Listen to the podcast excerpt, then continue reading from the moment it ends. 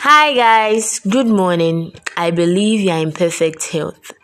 Today is Wednesday, 16th September, and today, Pastor is sharing with us on the theme There are false brethren.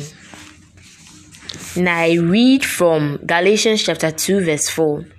And that because of false brethren unawares brought in, who came in privily to spy out our liberty which we have in Christ Jesus, that they might bring us into bondage. Amen. The Bible tells us about these three groups false teachers, false prophets, and false brethren. It also clearly shows us the different things they would do in these last days. Could there really be false brethren in churches? Absolutely. False brethren are those who come in amongst God's people, not for their love for Jesus Christ, but for a different purpose. Our opening verse says, They come in unawares to spy out our liberty in Christ Jesus, that they might bring us into bondage. They present a false image in order to gain some advantage. The Bible says, And in their covetousness, lust, greed. They will exploit you with false cunning arguments.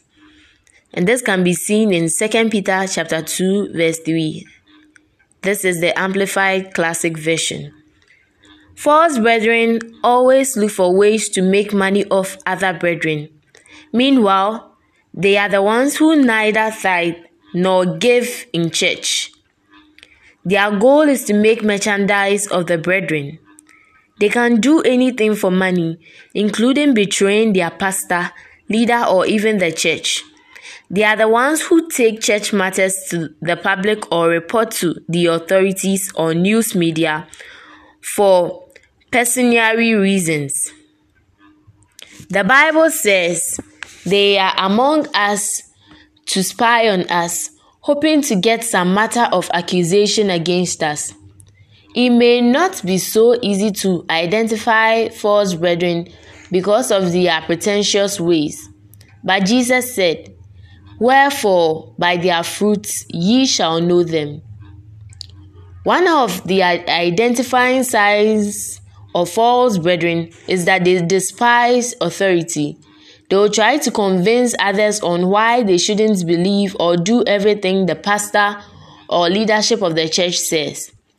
If they heard you wanted to seek pastoral guidance for something personal to you, for example, they will ridicule the idea and make you feel you are being naive. God's counsel to us concerning false brethren is that we mark and not associate with them because of their corrupting influence. Many true Christians have fallen away from the faith because of such unwholesome association. Therefore, do what the word says. Withdraw yourself from every brother or sister that walks disorderly. And this can be seen in Second Thessalonians chapter 3, verse 6. Hallelujah. And as usual, today is Wednesday, and we bring you testimonies from around the world. But today we focus on a testimony from a sister called Esther, who is from Nigeria. She was healed of postpartum hypertension, and I read this is what she, she brought up. After the delivery of my second child, I was diagnosed with postpartum hypertension, and the doctors had informed me of the devastating consequences if not quickly attended to. Unruffled at the information, I decided to take advantage of the Rhapsody Prayer Network. I sent in my prayer request and was clear and specific of my need. Thereafter, I discovered that I had been miraculously healed. Prayer always works. Glory!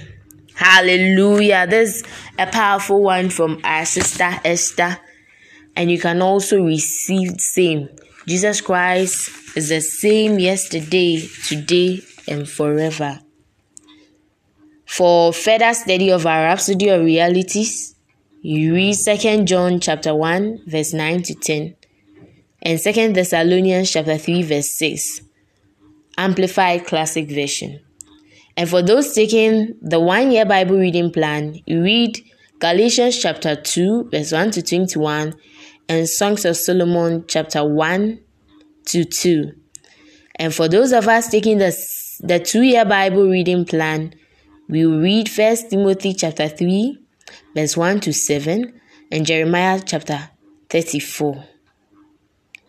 Shall we take the prayer together? I say it and then you repeat after me.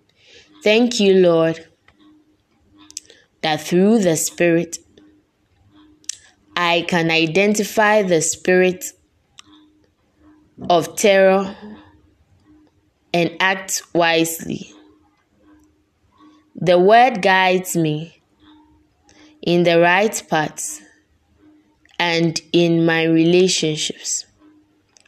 I'm piloted in the direction of your perfect will and purpose for my life. In Jesus' name, amen. God bless you so much for reading today's Rhapsody. I believe you've been blessed, and we look forward to to more.